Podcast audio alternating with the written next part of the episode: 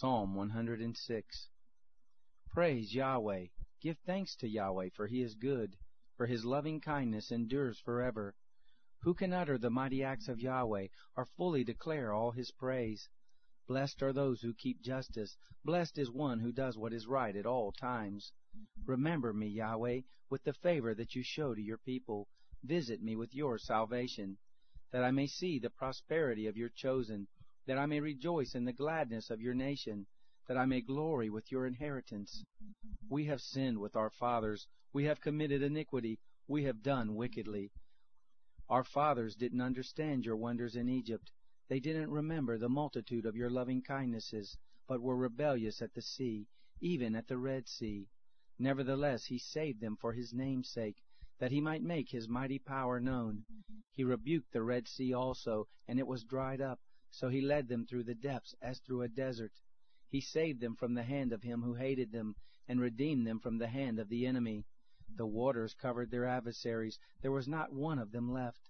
Then they believed his words, they sang his praise.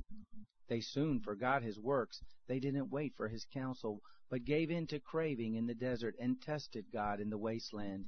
He gave them their request, but sent leanness into their soul. They envied Moses also in the camp, and Aaron, Yahweh's saint. The earth opened and swallowed up Dathan, and covered the company of Abiram. A fire was kindled in their company, the flame burned up the wicked. They made a calf in Horeb, and worshipped a molten image. Thus they exchanged their glory for an image of a bull that eats grass.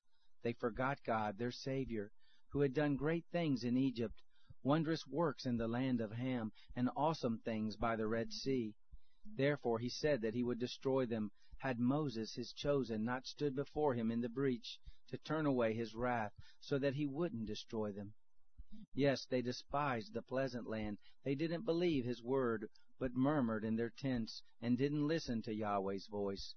Therefore he swore to them that he would overthrow them in the wilderness, that he would overthrow their seed among the nations and scatter them in the lands. They joined themselves also to Baal Peor and ate the sacrifices of the dead. Thus they provoked him to anger with their deeds. The plague broke in on them. Then Phinehas stood up and executed judgment, so the plague was stopped. That was credited to him for righteousness for all generations to come. They angered him also at the waters of Meribah, so that Moses was troubled for their sakes. Because they were rebellious against his spirit, he spoke rashly with his lips. They didn't destroy the peoples as Yahweh commanded them, but mixed themselves with the nations and learned their works. They served their idols, which became a snare to them. Yes, they sacrificed their sons and their daughters to demons. They shed innocent blood, even the blood of their sons and of their daughters, whom they sacrificed to the idols of Canaan. The land was polluted with blood.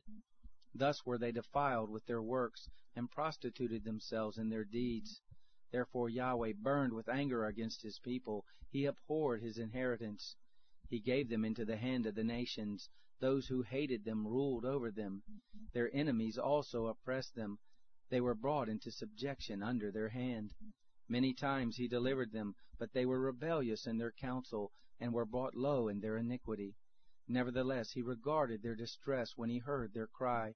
He remembered for them his covenant, and repented according to the multitude of his loving kindnesses. He made them also to be pitied by all those who carried them captive. Save us, Yahweh our God.